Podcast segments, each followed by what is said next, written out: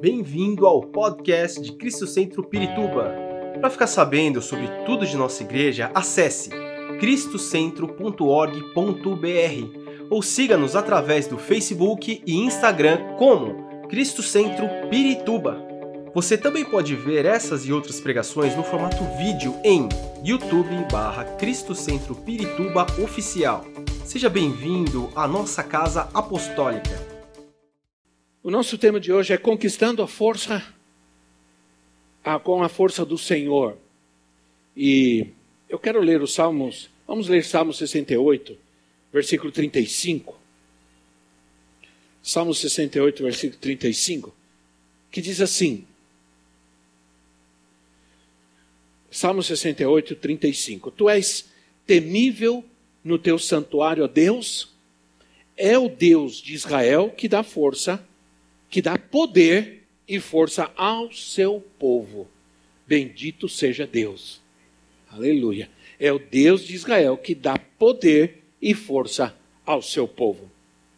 Na Bíblia, nós encontramos, na palavra de Deus, nós encontramos a história, histórias extraordinárias de homens como eu e você, homens falhos, fracos, como eu e você, que fizeram coisas extraordinárias.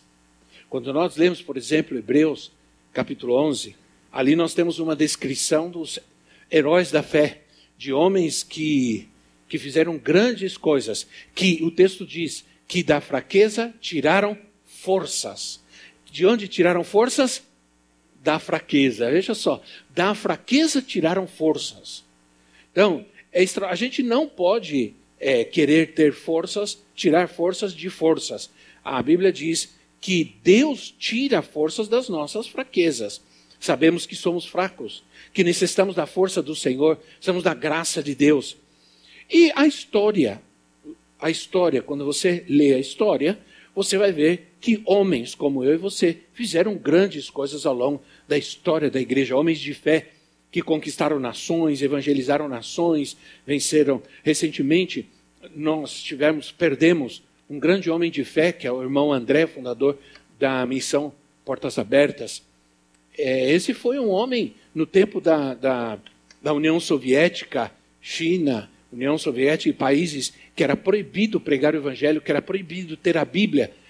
Ele, ele foi chamado traficante de Deus, porque ele entrava nesses países escondido, levando Bíblias é, para essas nações e evangelizando esses povos que tinham suas portas fechadas ao Evangelho. Ele foi um verdadeiro herói da fé, esse homem. E por causa dele, muitas pessoas receberam a, conheceram a Cristo nesses países que era proibido pregar o Evangelho. Quando, quando o apóstolo João estava na ilha de Patmos e ele viu, porque vocês sabem que João, o apóstolo Jesus, foi levado aos céus e ele viu acontecimentos, ele viu o que estava acontecendo, coisas que estavam acontecendo no céu. Lembra que eu já disse? Profético, estava acontecendo no céu, mas ainda não aconteceram aqui. Deus disse: João, sobe aqui e vê. Olha, veja o que vai acontecer. E diz a palavra lá em Apocalipse, no capítulo. No capítulo. É, no capítulo. Não me lembro agora. Nos, nos primeiros capítulos de Apocalipse disse que ele viu uma grande multidão. E ele perguntou, Senhor, quem são essas pessoas aí? Vestidas de branco, ele disse: Esses são aqueles que venceram pelo sangue do Cordeiro e pelo seu testemunho. Eu estava lá. Né? João me viu lá. Entenda que são coisas que estavam acontecendo no céu mas que ainda não aconteceram aqui. Então ele me viu lá, eu fiz tchau para ele assim: João, tô aqui, hein? né? Então o que acontece, irmãos? Ele viu, e ele diz: esses são os vencedores. Esses são aqueles que venceram pelo sangue do Cordeiro. São aqueles que venceram e vão herdar o, os novos céus, o novo céus e a nova terra. São os herdeiros do novo céus e da nova terra. Isso é, isso é isso é maravilhoso, porque ah, quem são esses vencedores que estavam ali? Como eles venceram? De que maneira eles venceram? Diz que venceram pelo sangue do Cordeiro e pelo poder do seu testemunho.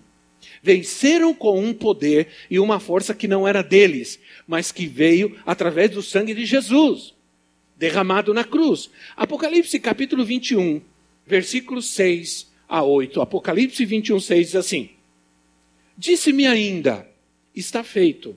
Eu sou o Alfa e o Ômega, o princípio e o fim, e quem tiver sede, darei gratuitamente da fonte da água da vida.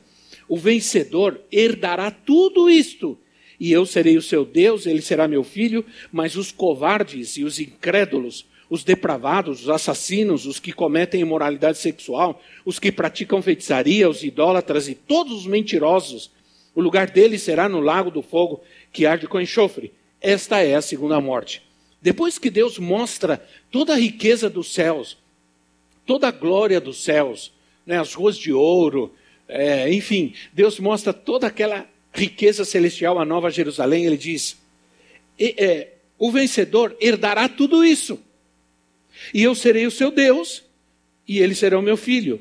Mas os covardes, os incrédulos, aqueles que tiverem medo, os medrosos, aqueles que pecam, que praticam feitiçaria, aqueles que praticam imoralidade.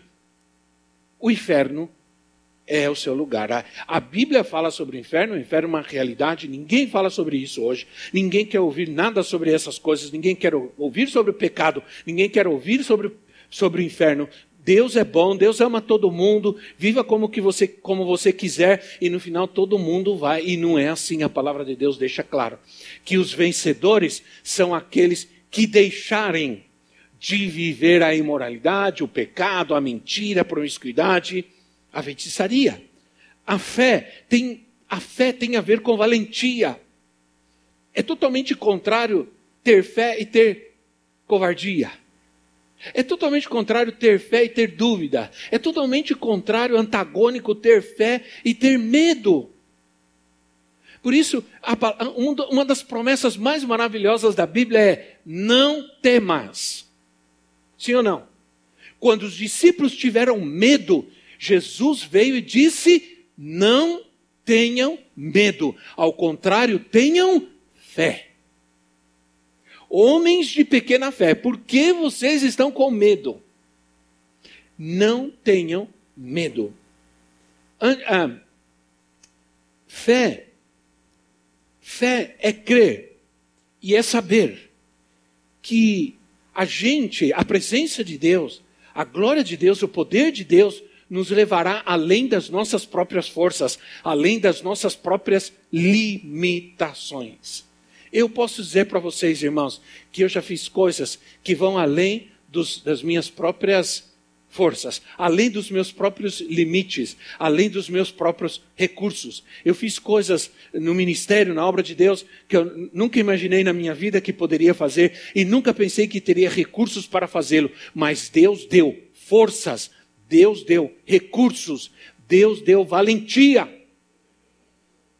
para enfrentar todas essas coisas. Né? Então, antes de ter, agora, antes de ter forças, porque esse é o grande problema, nós temos um evangelho que é pregado hoje, que diz assim: vai em frente, Deus vai te dar tudo, você vai vencer, você vai conquistar, você vai ter, você vai fazer, vai. Isso é, é verdade, mas não é toda a verdade.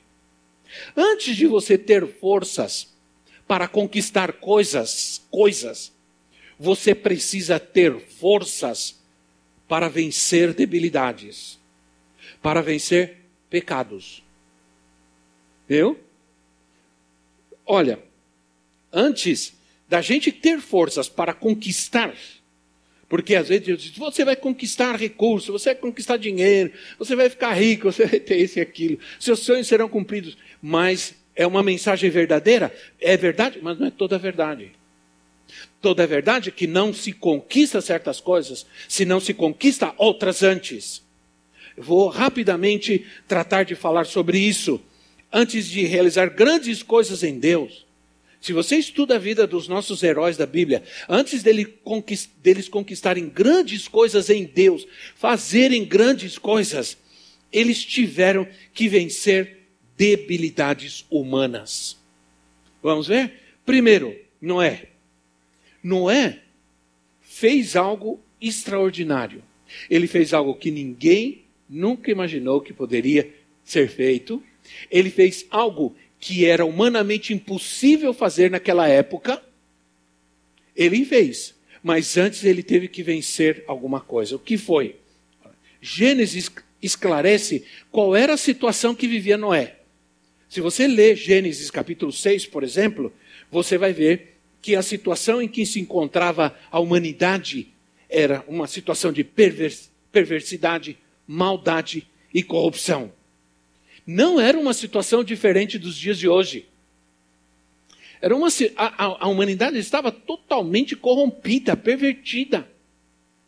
E, o, e Deus estava disposto a destruir a criação por causa do seu. Era tamanha corrupção e tamanha perversidade que o coração de Deus estava completamente desgostoso com a humanidade.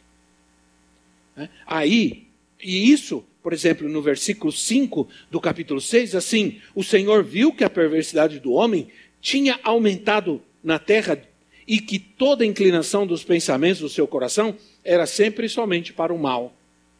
E as consequências dessa situação, versículo 11, assim: a terra estava corrompida, versículo 11, aos olhos de Deus e cheia de violência. A terra estava corrompida, havia corrupção por todos os lados e violência. Essa era a situação que estava a humanidade no começo. Aí, é, mas o que aconteceu? No meio de toda essa perversidade, no meio de toda essa corrupção, Deus, Deus encontrou um homem, um homem íntegro, entre o povo da sua época. Olha, qual era o segredo? Porque o que o que levou, o que deu forças a Noé para construir uma arca daquele tamanho num tempo que não tinha ferramentas, não tinha, eu nem sei se existia marceneiro naquela época, né? Não sei, mas não sei quanto tempo Noé levou para construir aquela, aquele, aquela coisa gigantesca. Mas a, o, qual foi a força de Noé para construir tamanho projeto, para realizar tamanho projeto? Foi a integridade. Diga comigo, integridade. A integridade tem uma força extraordinária, irmãos. Assim como a corrupção destrói o homem, destrói um país ou a humanidade, a, a integridade pode fazer grandes coisas.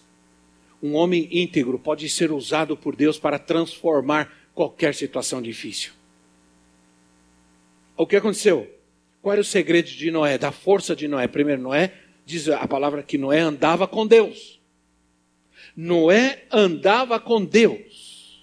No versículo 22 do capítulo 6 diz que Noé obedecia a Deus. Não, o Noé não tinha nenhum curso de engenharia. Noé não tinha, não era engenheiro, não tinha nenhuma qualificação. Não existiam ferramentas para se cortar é, é, madeira, é, ferramentas elétricas. Não havia nenhum algo nunca tinha sido feito antes algo como aquilo, algo extraordinário. No entanto, Noé teve sabedoria, graça, forças para fazer o que ele fez. E tudo isso veio da sua integridade há um poder na integridade. Na obediência a Deus. Amém, irmãos? Não é conquistou o coração de Deus. Quantos querem conquistar o coração de Deus? Você sabe que se você conquistar o coração de Deus, você você vai ser abençoado nessa terra. Você vai ter forças, poder para fazer grandes coisas. Ora, ah, o que salvou a humanidade da destruição total foi a integridade de Noé, foi aí que começou.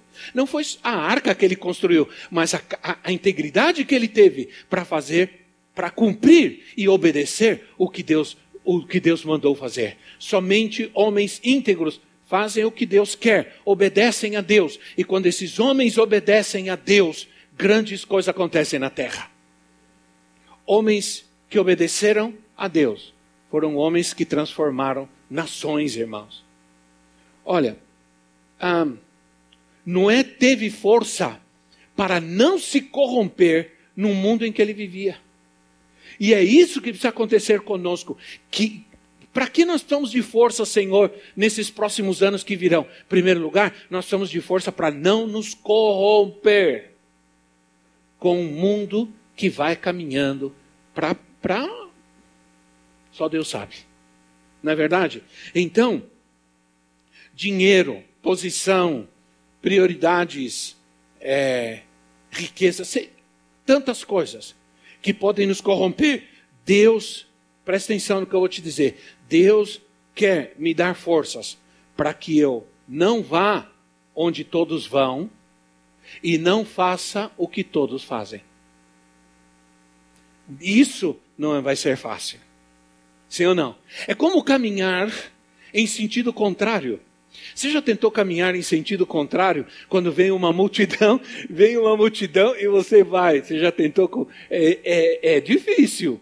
É complicado. Nós brasileiros não somos como os, os, europeus. Os europeus, quando você entra no metrô, por exemplo, é, eles, eles, todos que vão, vão pela direita. E todos que vêm, vêm pela esquerda. Eles já têm essa disciplina. Eles entram numa escada rolante, automaticamente eles já ficam na direita. Né? Porque se vier alguém que está com pressa, up, passa. Nós não, a gente entra, um fica embaixo, outro fica em cima, outro fica no meio. É? Quando vai sair do metrô, abre a porta, todo mundo que entra se atropela com aquele que sai. Lá não, lá os que saem, saem por um lado, os que entram, entram por outro lado. É, né? Mas nós aqui, você já tentou viver e fazer e caminhar contrário ao que os outros fazem? É difícil. E, a, e, e Noé teve integridade para não se corromper com a situação da época que ele vivia. Você pode fazer muitas coisas, irmãos, que vão marcar sua história, marcar sua vida, a vida dos seus filhos, conquistar grandes coisas nessa terra, ser íntegro, caminhar com as forças do Senhor, com o poder de Deus na sua vida, para ainda fazer grandes coisas. Eu creio. Eu creio, irmão, eu estou nessa. Eu vou firme nessa. Então, Gênesis capítulo 15, é, vamos ler outro texto. É, quero falar também, antes, quero falar de Abraão. Gênesis 15, 5 e 6. É,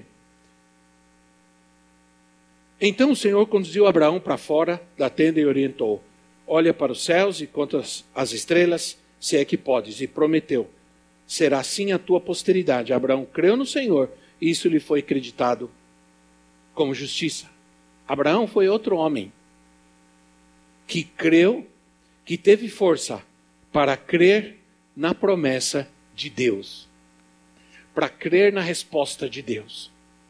Hoje nós vamos ter forças renovadas cada dia para crer nas promessas de Deus eu creio que há promessas de Deus que ainda não se cumpriram na minha vida. Antes, logo no começo, quando eu comecei a viajar muito, as primeiras viagens longas de avião que eu fiz, eu tinha temor. Né? Às vezes eu ficava desconfiado, tremia, ai meu coração, eu tinha medo. Mas aí eu orava e dizia assim: Senhor, o Senhor ainda não cumpriu muitas promessas na minha vida. Então, segura esse avião aí. Porque ainda, então eu tenho confiança que se o senhor não cumpriu, o senhor falou, o senhor cumpre. Se o senhor não cumpriu, então eu vou e vou voltar sem problema nenhum. Era algo que eu brincava com Deus, mas é uma realidade. Quando você confia nas promessas de Deus, você se sente seguro. Sim ou não, irmão? Quando você confia nas promessas de Deus, você sabe que a situação, por mais difícil que ela esteja, ela não vai te destruir, ela não vai te derrubar. Por isso, Paulo diz assim: às vezes somos atacados, somos, nos sentimos é, é, derrubados, mas nunca seremos destruídos. Desanimados, mas nunca é, feridos, machucados. Pa pa Paulo sempre creu que, embora as dificuldades ocorressem, havia uma promessa que Deus havia feito.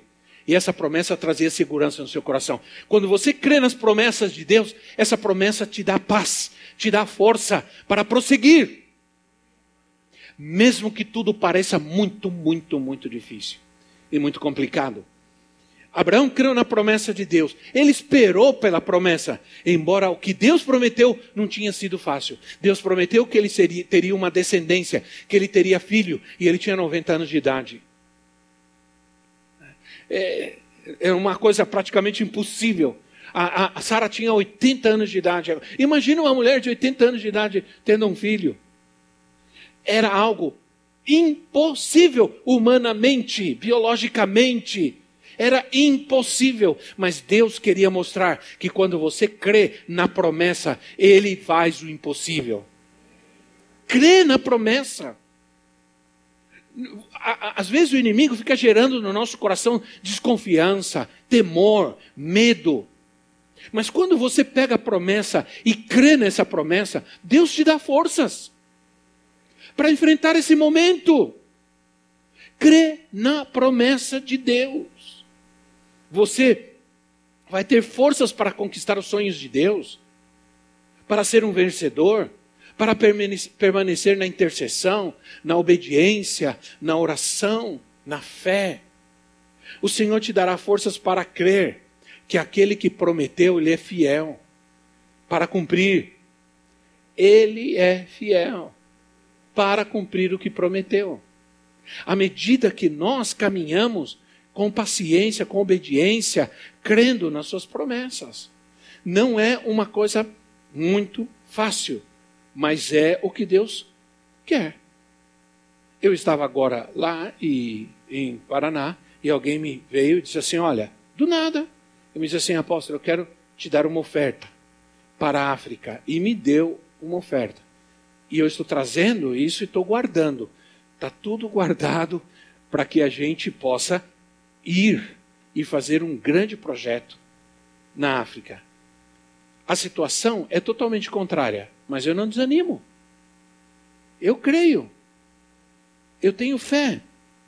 Então, você precisa crer que se Deus prometeu, Ele fará. Amém, irmãos? Quero falar sobre outro personagem que foi Jacó.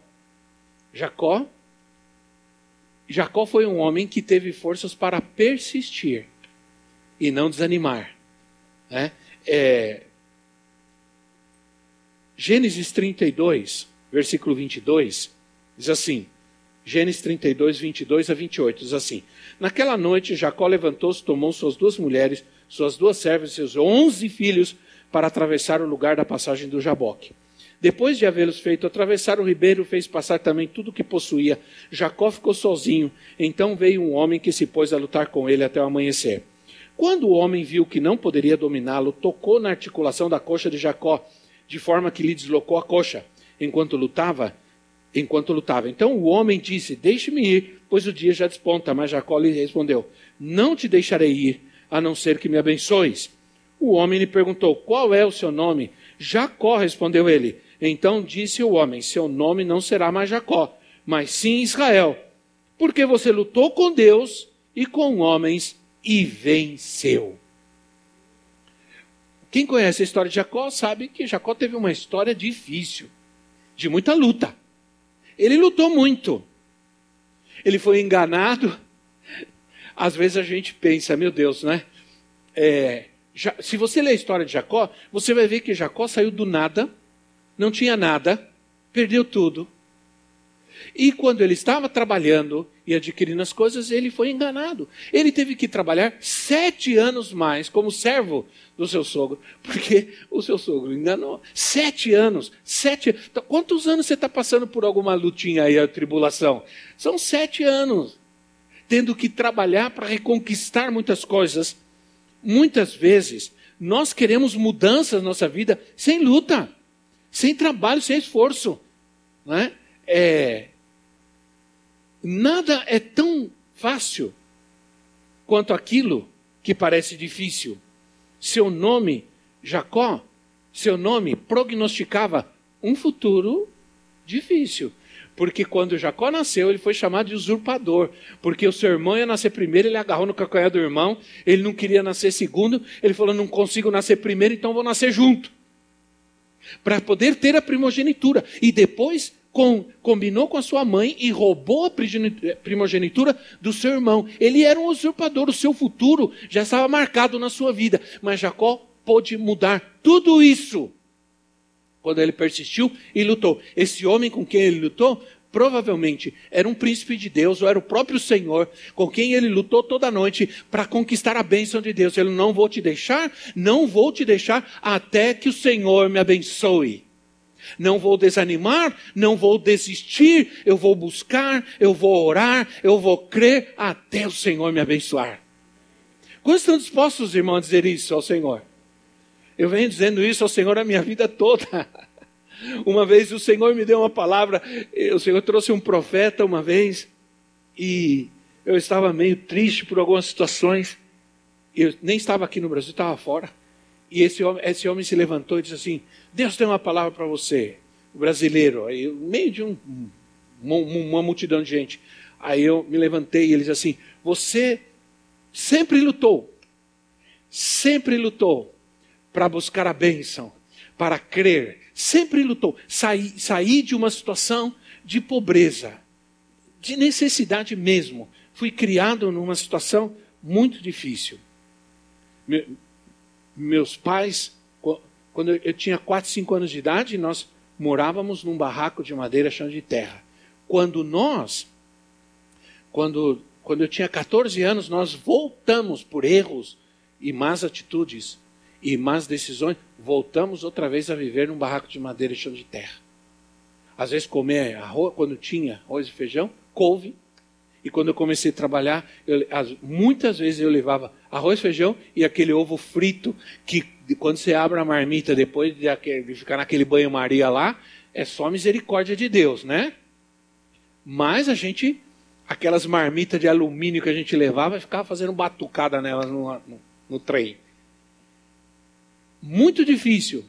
Mas Deus me disse: você saiu de uma situação contrária para conquistar coisas porque você lutou, porque você creu e você permaneceu. Irmão, persevera. Persevera. Porque você não sabe. Você está sofrendo até hoje. Amanhã, você levanta de manhã e Deus já está te dando a vitória. Mas se você não persiste, você não chega, você não alcança. Porque você diz: Israel desistiu na fronteira. Depois de atravessar todo o deserto, na fronteira da terra prometida, desistiram. Já pensou nisso? Ficaram vagando 40 anos porque não tiveram fé para conquistar o que Deus lhes tinha prometido. Isso é que é o pior.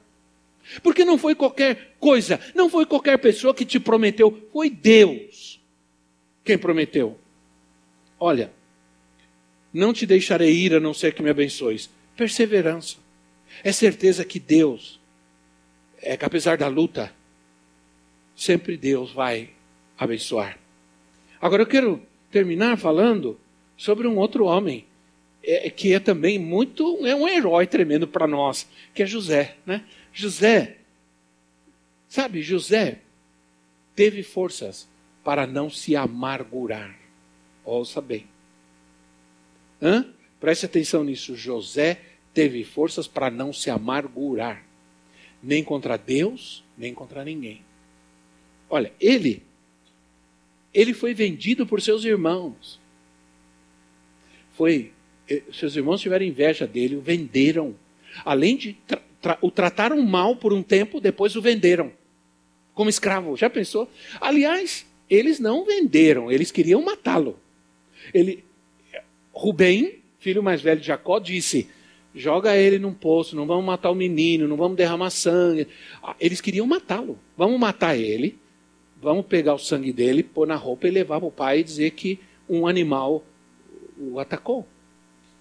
Então Rubem disse: não, vamos jogá-lo no poço, deixa ele aí, não vamos derramar sangue inocente tal. Aí o Judá disse: não, vamos vendê-lo. E o venderam os mercadores que o levaram para, para o Egito. Jacó foi maltratado por seus irmãos rejeitado por eles. Tentaram matá-lo, abandonaram ele num poço jogado, depois o venderam. Jacó ficou preso injustamente numa prisão. Hum? Foi esquecido na prisão. E mais tarde ele foi capaz de abraçar os seus irmãos e, perdo e, e amá-los, abraçá-los, sem colocar a culpa neles. José nos ensina como ter força para passar pelas decepções, injustiças, lutas, dificuldades, né? sem se amargurar com as situações da vida, sem se amargurar com os outros, sem se amargurar com a família. É difícil encontrar uma pessoa que não tenha algum tipo de dificuldade com família, sim ou não? Sempre tem, meu Deus.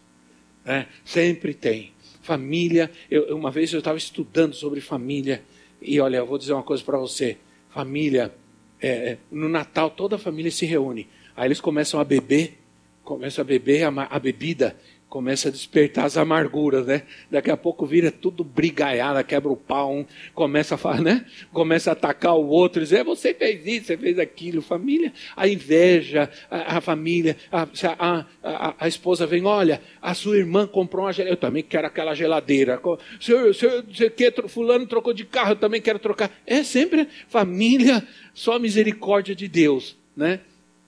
Mas a vida gera perseguições, injustiças. José nos ensina que a gente precisa ter forças para não se amargurar, nem com ninguém, nem com as situações da vida. A igreja também é um lugar difícil às vezes. Quando as pessoas andam amarguradas porque o pastor fez, porque o pastor não sei o quê, porque um fez, porque fulano, sempre acontecem essas coisas, né? Olha, José, ele reconheceu que Deus estava com ele todo o tempo. E se você quer ter forças para não se amargurar, reconheça que Deus está contigo. Irmãos, eu já passei por situações que vocês não imaginam. Já me acusaram de tudo que você pode imaginar. Né? Na época diziam que eu viajava porque eu, quando eu comecei a igreja, dois, três anos depois a igreja cresceu, eu viajava muito para a América Central, a gente ia muito para a Colômbia, como eu fui o ano passado para a Colômbia. Imagina, para a Colômbia. Aí andaram dizendo que eu traficava drogas. Isso foi uma coisa. Depois andavam dizendo que eu tinha mulheres em todo pai, lugar do mundo. falei, misericórdia, tem misericórdia, Senhor. Já é tão difícil ter uma, imagina ter. E no outro, em outros lugares do mundo, piorou ainda. Só Deus vai ter misericórdia, né? Então, é de tudo, tudo que você pode imaginar. A gente, irmãos, a gente, Deus abençoou a gente, a gente viajou para para a Europa, a, a, a, gente foi para a França, pagaram, passar, pagaram nossa passagem, a igreja na França pagou passagem para nós, todo o tempo que nós estivemos lá, nos sustentou, nós ministramos, nós pregamos, mas a gente não pode tirar uma, a gente não pode colocar uma foto em lugar nenhum. Imagina se você coloca uma foto sua na Torre Eiffel. Né? Imagina o que vai acontecer. Ah, vão te massacrar, vão dizer: olha só o dinheiro de Deus onde está. Né? Uma vez, no final de 2014, uma, uma, uma empresária que a gente é, conheceu numa das nossas viagens aos Estados Unidos, que a gente ajudou, porque teve uma situação com, com a filha, nós ministramos, nós oramos, nós depois continuamos abençoando a vida dela. E depois ela nos pagou a passagem para ir no México. Fomos no México orar pela sua família, pelo, pelo seu esposo que estava enfermo, ajudar com uma filha, com um filho que estava com problemas. Era uma gente muito rica muito dinheiro. Ligou e disse para a profetisa: Eu quero, Deus me mandou, fechei um negócio e Deus me mandou te dar um carro. E nós, é toda uma história longa, nós ficamos. Aquilo, aquilo para nós era um, sempre foi uma luta, porque a gente sempre se preocupava muito com as coisas. E, e, meus filhos foram atrás do carro, bendito carro, e fomos ver um carro popular e tudo mais. Aí ela disse: Não, carro popular não, carro importado. E eu dizia: Meu Deus, é carro importado, é muito caro, ainda 2014, é muito caro. O dólar estava dois, dois, por, dois por um, é, era muito caro. Ah, ela, não, não estou perguntando qual é o valor, eu, é um carro importado, Deus mandou te dar. Se você, vocês estão impedindo a bênção de Deus na minha vida, tá bom. Aí, no final das contas, para resumir a história, comprar, compramos o carro, é, é, comp, encontramos o carro. Era, o carro custava, na, em 2014, do, 40 mil, é, 80 mil reais. 40 mil dólares, muito dinheiro. E a gente, até deixamos nosso filho de fazer isso. Né? Você resolve isso, eu não vou falar. Eu não vou falar nada sobre isso. Meu filho ligou, olha, ela falou assim: onde eu mando dinheiro para vocês comprar? Separa o carro, fala para eles onde eu mando, que eu já mando direto para pagar o carro. O problema não foi esse, o problema foi, e agora? Que, como que nós vamos explicar para o povo que nós acabamos de comprar um carro de 80 mil reais, que hoje seria 140 mil, sei lá quanto. Aí nós tivemos que testemunhar.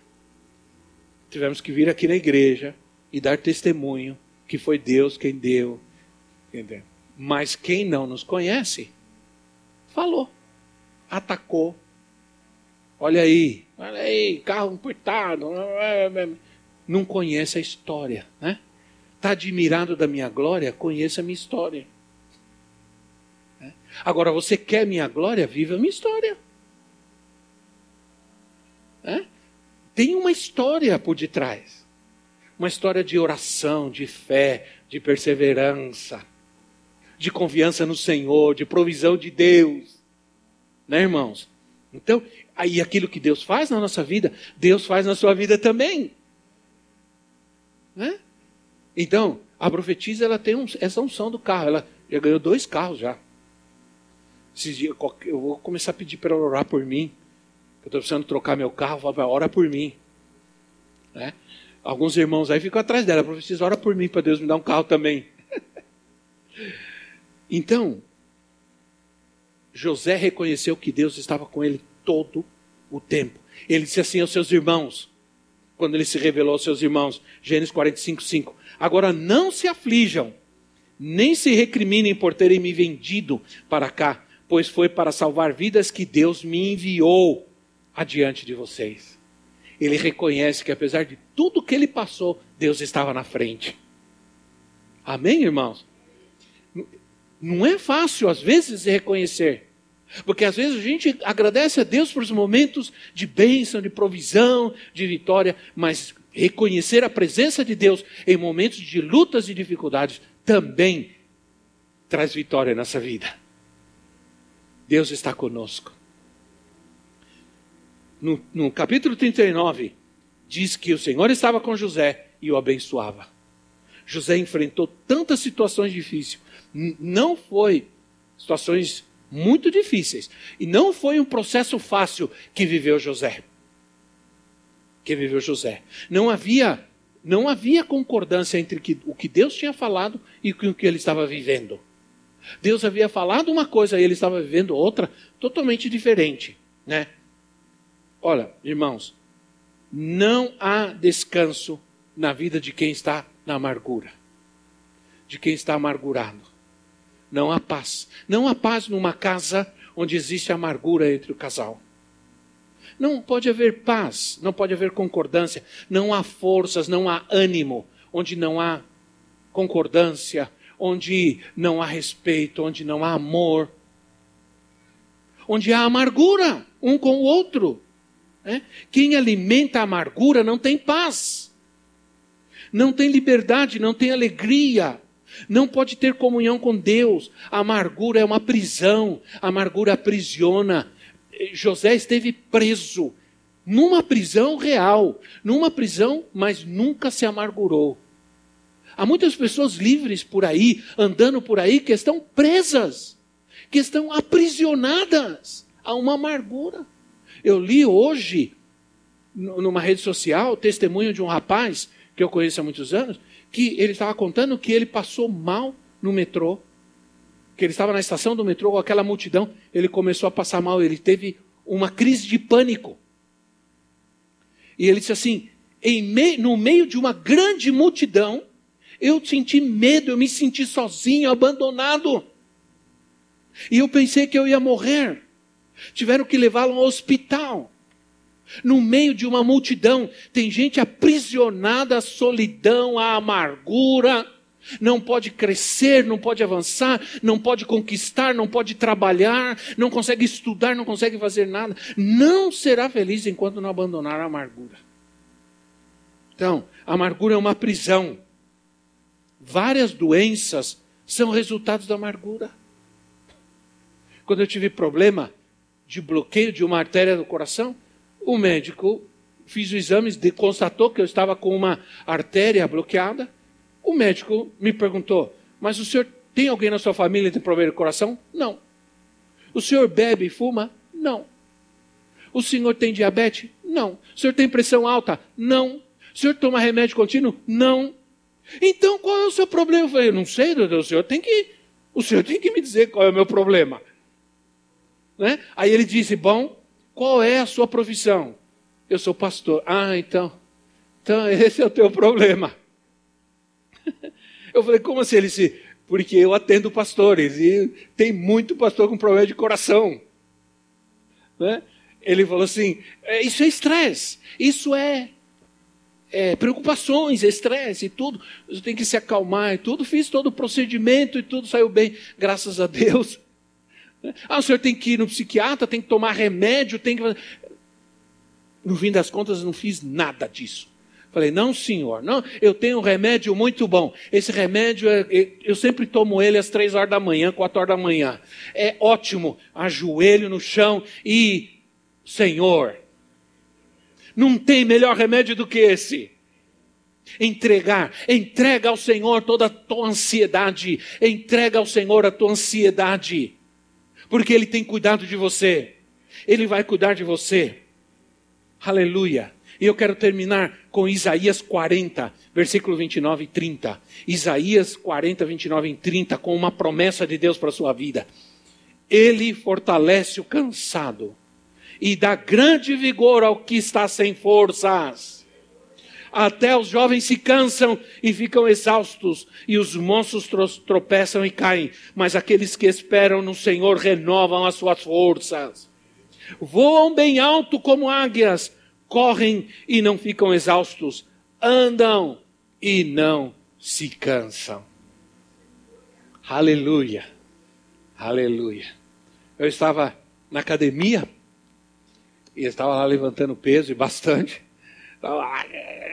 e puxando, puxando pesado.